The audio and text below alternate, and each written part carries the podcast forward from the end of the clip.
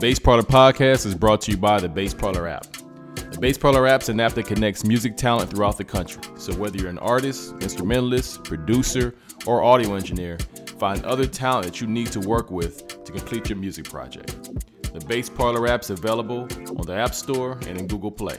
The Bass Parlor app. Combine your creativity.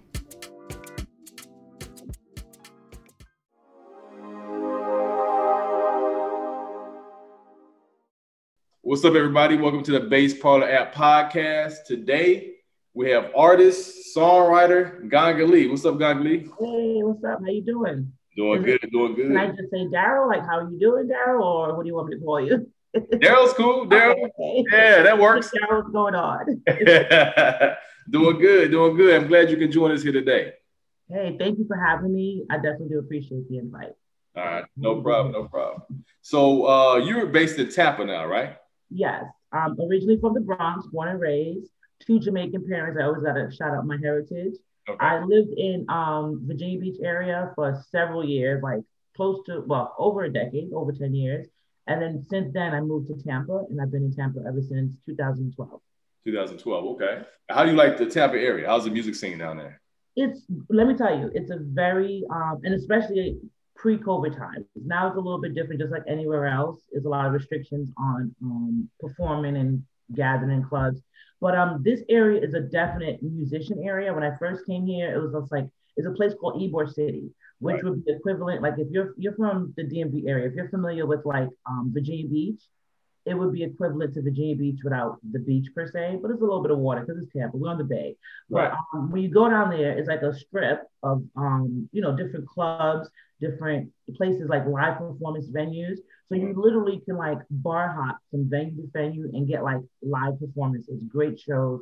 Some will be, you know, big name or major acts. Some will be indie artists, but great time had by all. And that was just like the constant um thing that was going on in Ybor City. So when I first moved here, we was just like, oh, I want to check out the scene and you know, kind of see what's going on. Not really trying to even dive in face first because you want to like find your space. I don't want to come in but I am the ish. Everyone look at me, you know. So I want to like kind of feel out everything. And um, yeah, I saw in the newspaper, the Tampa Bay Times, when I first got here, they was showing this um place that was doing like a open mic.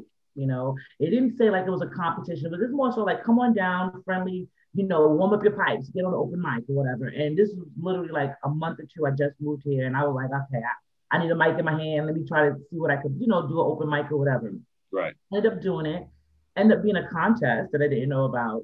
And the winner got to get a basically an all expense paid performance in Atlanta.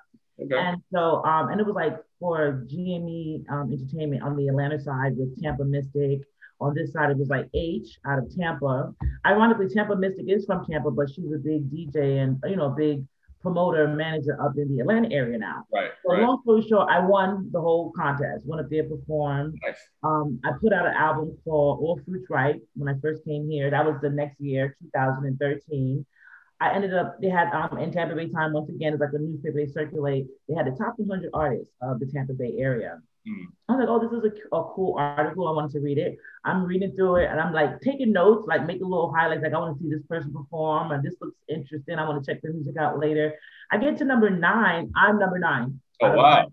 Wow. I was like, and you know, You had no moment. I'm like, you know what? Stay in there, don't leave. But it was not. So it was my album, um, All Fruits Right, that they, you know, was, you know, reviewing and say, hey, number nine, this is an artist to watch out for.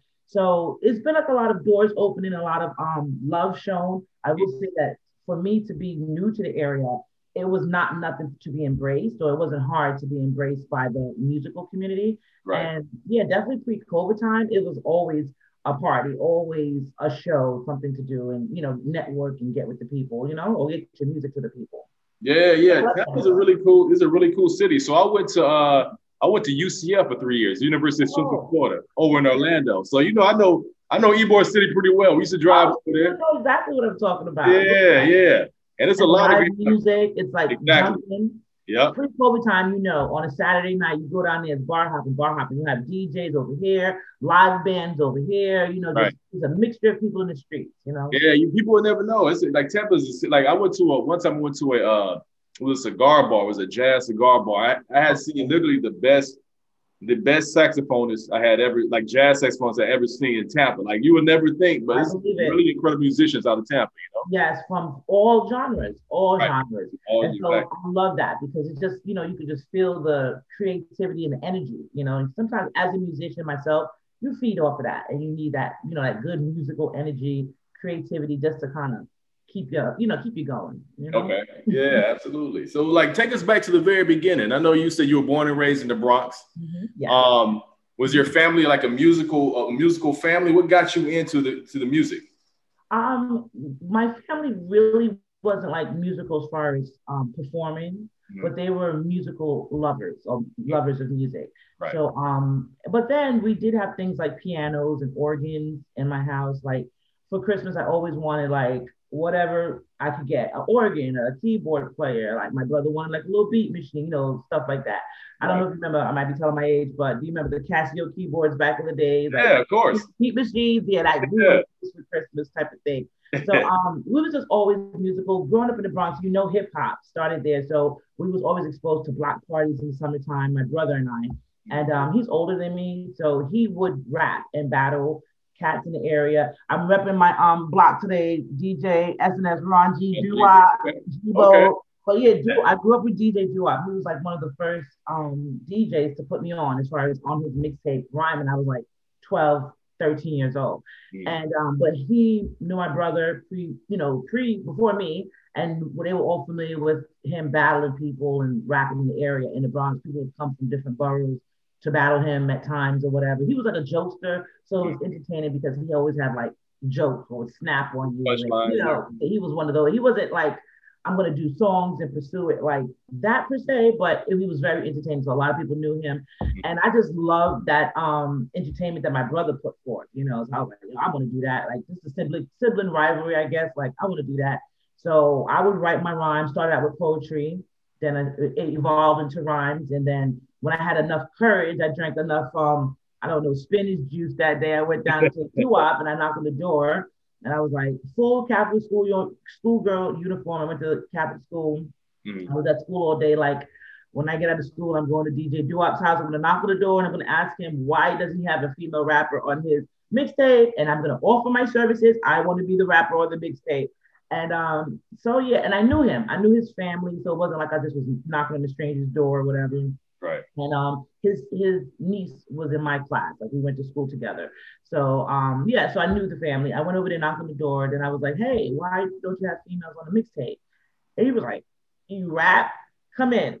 And yeah, he gave my first shot. Like he really like was like, "Come and get on the mic," and showed me like the cadence of stuff. Because like sometimes you know you write it, it may not land right. You know, he was the first person to teach me that. So shout out to DJ Doo-Wop in the Bronx. You know, I'm saying yeah.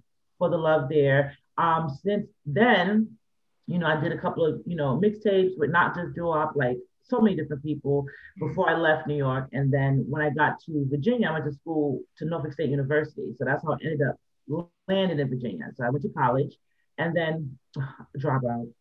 Shame, don't say that. it's okay. it really like um, it was a really good music scene out right. there in Hampton Roads area at the time. It was like pre um you know, pre like what you know now, like pre Clipse, pre Pharrell being big, but you know, you knew them. Like if you were right. local to the area and you did music and you were in the music community, you knew who Timbaland was, you knew who Magoo was, but they weren't like on the world that we know them now on the world level. So it was really good to see that growth and to be a part of that community of, you know, people making it like Missy and, you know, back in those days, Missy would have like this um conference mm-hmm. in um, Portsmouth, Virginia. It was like a three day, you know, it was almost like an AC3 festival, pre AC3, and would have artists from different, you know, areas, different celebrities would come out and perform. So I was in a group um, called the Gypsies back then. Okay. And Key Turner was in the group with me, which is who we were talking about earlier. Like okay. that's okay. why Key Turner, Mike Burner. Yes, yes. So um, her and I, plus a few other females, we were in a group called the Gypsies. Mm. And we were able to like, you know, perform for people like Missy, for open up for people like MOP, open up for um so many different people and travel and perform, open up for the Roots, um, open up for Jazzyfatnastees, Jaguar Wright, Jazmine Sullivan. We were part of like the Black Lily lineup for a quick minute there, you know. Mm. So a lot of work under our belt just from being in Virginia. So after that, you know, that was a, a great time. But um I'm not trying to say that just like any other group, but you know, sometimes you know the, the story of groups, they kind of disagree on things, so the group dismantled. Right. And then I said, you know, I want to take the solo, I want to try something solo. So I started doing music as a solo artist. And then um, I don't know, I just felt like I wanted to be comfortable with recording. So I got my own recording studio. So I got the mint recordings. And then I was just like, I kind of want to control what I put out without asking permission. Mm-hmm. So I created Doe Records, which is an indie label. Um, we got a distribution deal in 2016, digital distribution deal. So I really just, we rock. We put out our music. You know, I got Colossal TV, which is my partner in crime. He does the beats, Colossal Beats. He does my videos. He does graphics. Anybody looking for videos or graphics, look up Colossal TV on Instagram or Doe Records because we're looking for artists too to put out for volume two. So yeah, and we just do music. Um, yeah, I have a mixtape called Grow House Volume Two, which I like to give back to the community. I'm not really saying I'm trying to sign artists, but I know a lot of young artists that that are kind of jaded about how the music works. So mm-hmm. I try to like say, hey, look, you know, submit music, check it out. If I like it, I put you on my project. But it's not that easy. It's gonna be a boot camp. You're gonna learn about, you know, BMI, writing, ASCAP, you know, copyrights. You're gonna learn this stuff, mm. and then your reward would be your song will be released digitally. You know, so I do that right now for the young kids because I kind of want a lot of them to be, you know, self-sufficient and educated. You know, going into this more well-rounded and educated versus going into it jaded and like, oh, I'm gonna get a deal, all my dreams are over. And next, you know, we know the story. A lot of people get jerked in the end. So I try to do that for the community, and that's why I said I'm looking for artists for Grow House Volume Two. Volume One was successful. A lot of those artists took the um the knowledge that we gave and the, the you know just out that whatever we could pass on to them, and a lot of them are doing great. You know, so Shout out to King Damo. Shout out to Jay Smooth. Shout out to Young Sage. Shout out to Polo, Trap Polo. Those are some of the young guys off of the first album, off the first volume that, you know, really went on to do great things. Now I, am like a proud hip hop mama to see them out there, like, you know, like on Instagram, seeing them do their shows. And they're not in Tampa, like they're in some in Tennessee, Arkansas, New York, you know, Virginia, you know. So to see these young men take what we spoke about and the information I try to pass on to them and utilize it and manifest into greatness. And it's good. So that's what I do with the Grow House volume, the Grow House mixtape series. Okay. Okay. And you um you said they're not all the Tampa area. They're, they're all over the country, or at least the yeah. southeast area. Yeah. So anyone like, you know, and it's not just geared to young, younger people, but that's how I started out. Because a lot of like younger, you know, rappers would come to me and say, Hey, you know, how can you help me out with this? Gong be like, yo, you a G Gonga, how can I get this? You know, how to keep and I'm like, you can't, you know, I'd rather someone, you know, teach me how to fish versus give me the fish, you know, mm-hmm. type of thing. So I want to teach you how to fish versus me just giving you a piece of fish. Because that's going to satisfy your hunger right now, but you will be hungry later on, and without no skills, you, it's going to be a, a, a famine it's not going to be hunger, you know. So that's what I just try to teach them. I try to be self-sufficient, more educated with around knowing how to maneuver through this because majority of those the artists from the first one are not signed to Doe Records, you know, but they're doing things, and that's really what I wanted to do: set them up to know how to work and maneuver as an independent artist, you know. Okay. Okay. Now working with these with these artists, these up and coming artists, kind of as a, a manager slash uh, developer almost, and, and as a record label. I'll take the manager part off because I'm not managing anybody right now, so I don't want to misconstrue or do that. Um, and like I said, we are really developing in education right now. like if um, we're not nonprofit, we don't really, you know, it's like like I said, it's work. It's mm-hmm. work for them because I'm not doing the work for them. It's more like I'm educating them on how to be independent. You know, okay. so certain things they would have to do, and then once they do it and I see it's done, because sometimes, you know, with the artists and old and young, I'm not even just talking about young children because I see this in a lot of older artists as well. And really, right now, present day, I see in a lot more older artists versus younger artists that they rely on someone else to say, hey, you know, I'm waiting to get put on, or hey, I got signed to a production deal, or I got an um, independent deal. Now I'm going to wait for Daryl to tell me what to do next. Right. You know, Right. Versus saying, okay, yo, Daryl, I got these projects, I did this music. Now I want to set up this tour. Now, you know, and kind of bringing some ideas to the table versus right. waiting for someone else to do it all for you. So it's just really, yeah, it's really just, I'm just trying to help them become, you know, self sufficient. Now, I do have a couple of artists that we worked with from the first one that I'm interested with, you know, and working with for Doe Records.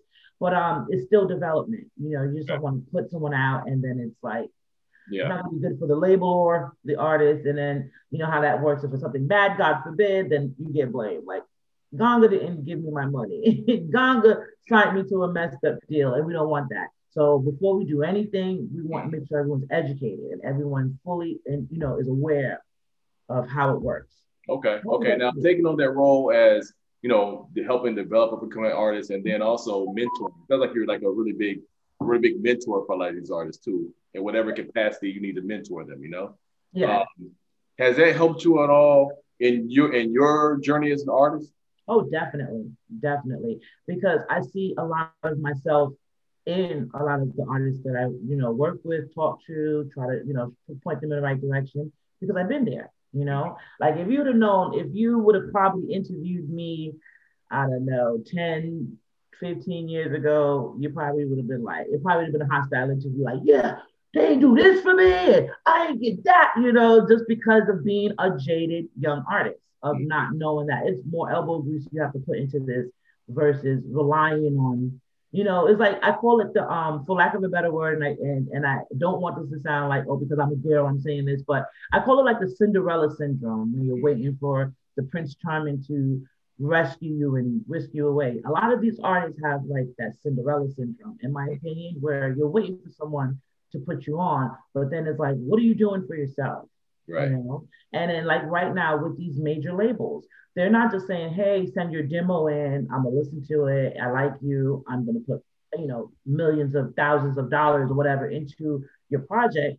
Mm-hmm. They were like, well, what did you do for yourself? You right. know, what do you have? Yeah, especially let me see your track record. Exactly. And sometimes because I've I've spoken with a lot of people and a lot of industry people will tell you, you know, a lot of people think your numbers count, like on social media, like, oh, you have to have 10,000 followers. You have to have a blue check. Everyone has to be like hitting the like buttons on your post in order for you to be real. No, you still have to have talent and good product, you know, and they can see past the numbers with the potential and the work effort or the work ethic, you know. Right. So I, you know, that's the stuff that I try to instill in whoever is willing to listen. Like it doesn't have to be like a young person or you know a particular type of person, man, woman, whoever right? Whoever's willing to listen and I could pay it forward to them because I really feel like we need to be more aware in this as independent artists. Because in my opinion, and this is an unpopular opinion, I feel like um, it was a time where you would pay rappers to perform. Mm. Now rappers pay to perform. You right. know, it's like, what is that? It's like you would I remember it was a point in time where, and I just maybe I just come from a different era of it, but I remember where you could go to the radio station, right? And you know, they have like the receptionist or whatever the front desk, and you give her submit music for play. And then sometimes the, DJ's in that mood, they're like, yo, we're throwing it on right now. You know what I'm saying? Instead of it's gonna be $50 for me to listen, $100 for airplay, and you know, wiping out the artist's pocket who's already struggling independent artists, in some cases starving artists, you know. So um, and I'm not bashing anyone's hustle in any way, you know, or whatever the case may be. But I just feel like it, where, where did that happen? Like, when did it happen? Like the, the switch.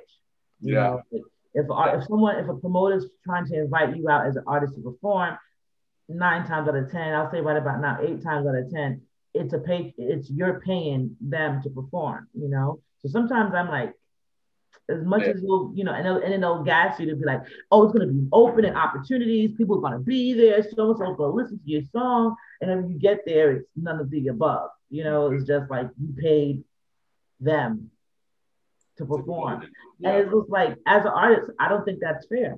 I'm just going to, you know, it's 2021. So I've been through 2020. We all been through a lot of stuff. I thought about it or whatever. And it's not that I'm going to, um, you know, I'm not trying to start anything with anyone per se, or you know, have a you know, I love promoters.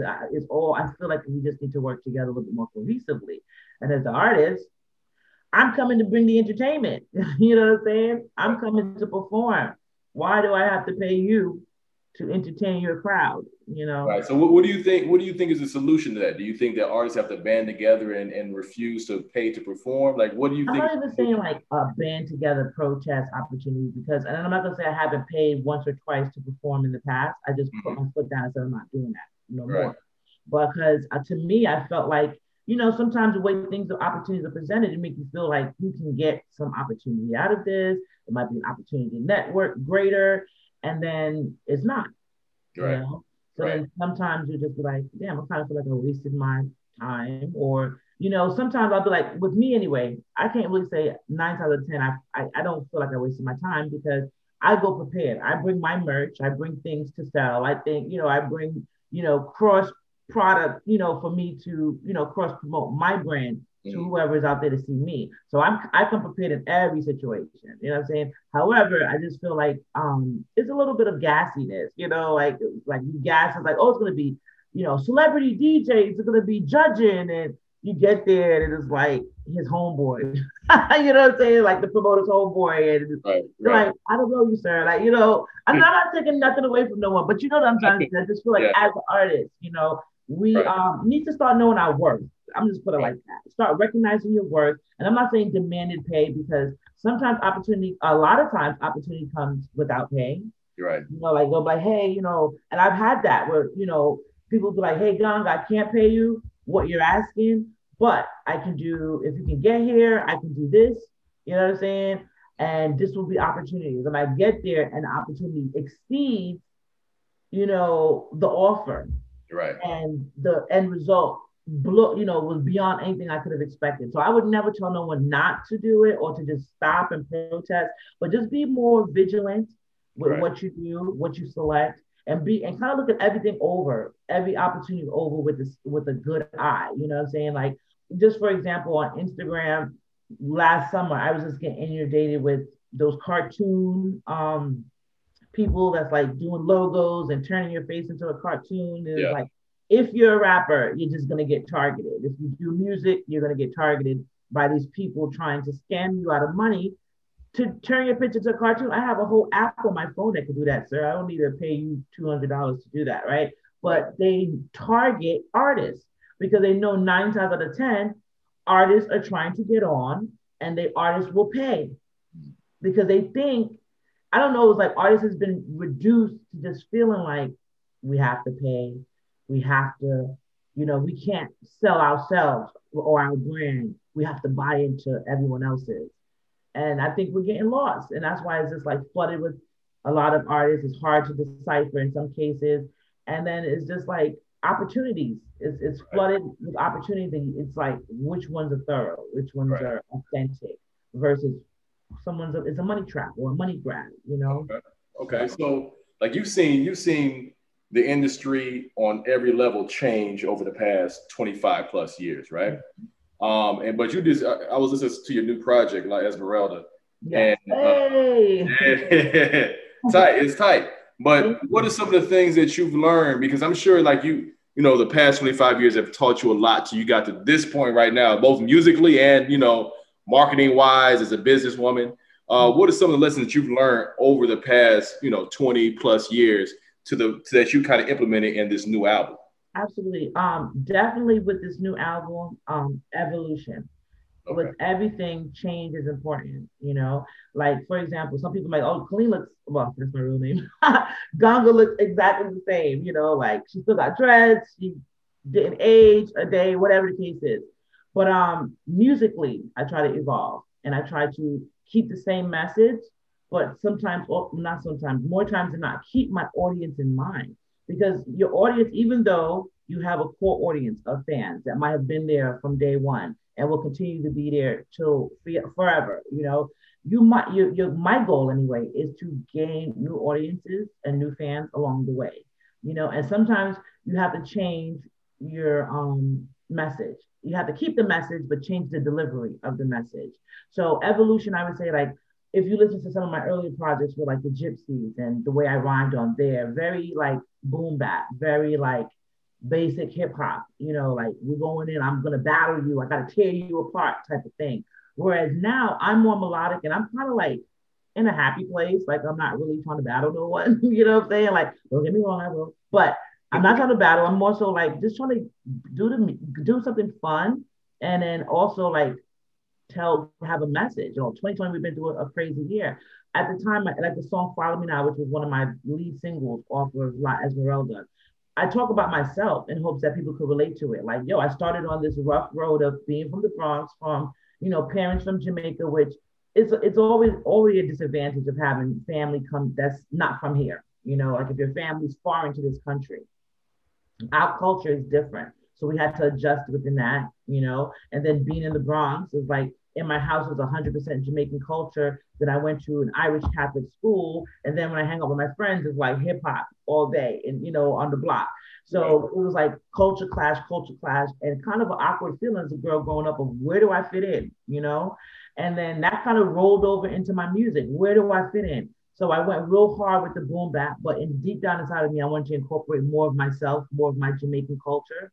So I felt like um, I got kind of um, lost in a, in a style that wasn't mine, you know? Don't get me wrong, I love boom bap. I love trap too, equally, as much as I love boom bap. And I love um, chill hop, a nice melodic vibe or whatever. And then I love foreign hip hop. You know, I work with a lot of foreign producers. So that's what I say with evolution. If I wasn't able to evolve and keep the same message, but be able to deliver it to whoever is in the room, I don't think that I would be able to still be here and still able to grow, you know?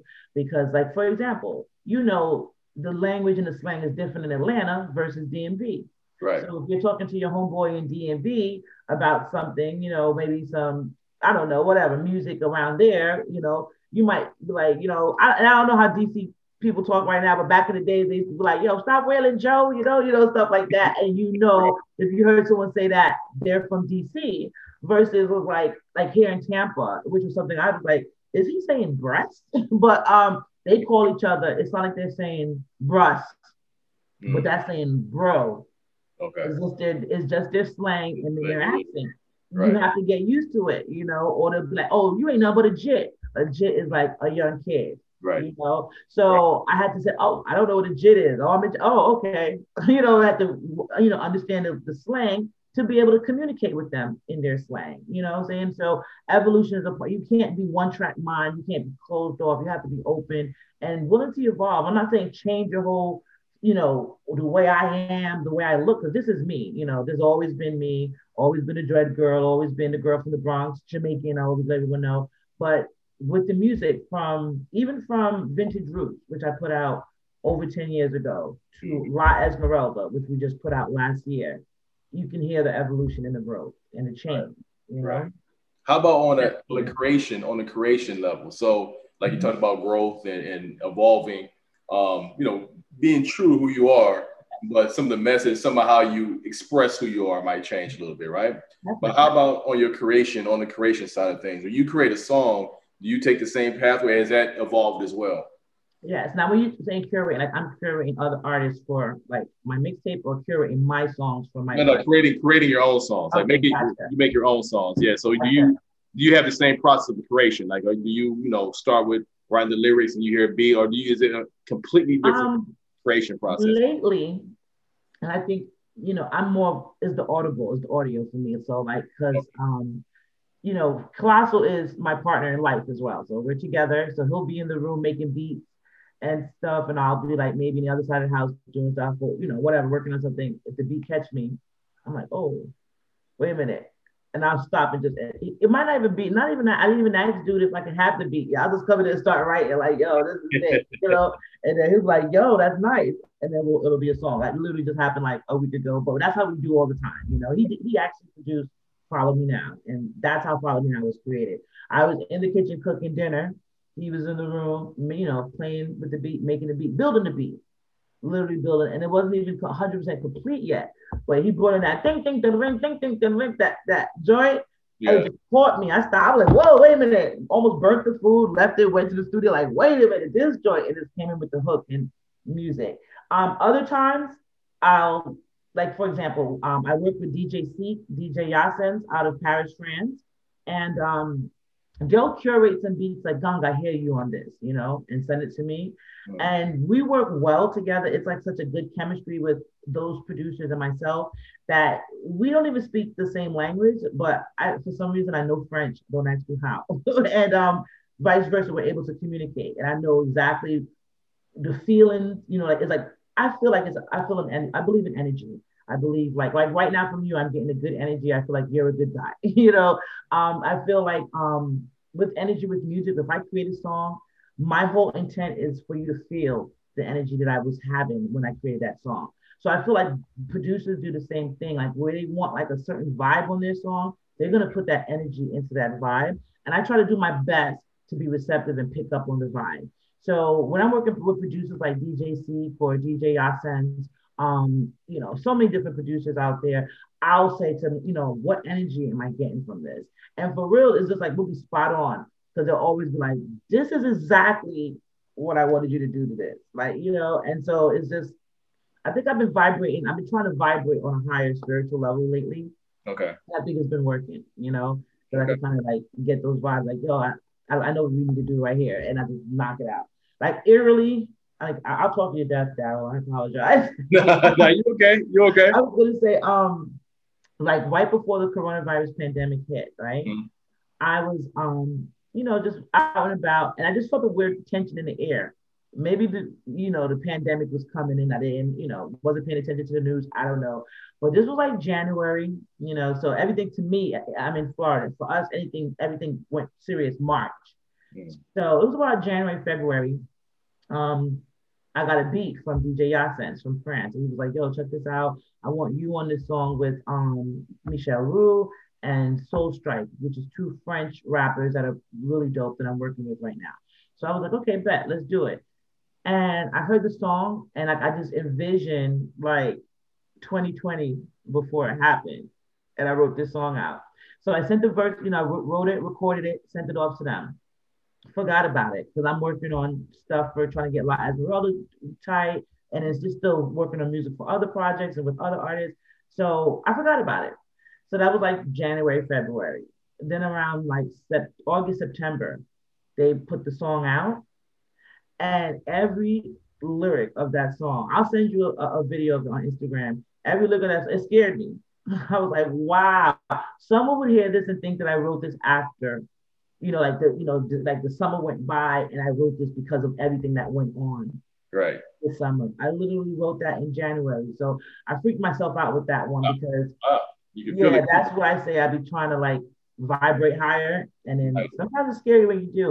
And that's another reason why like um the project I'm working on now is I'm trying to keep it light. Because I kind of want to bring some good energy back to people.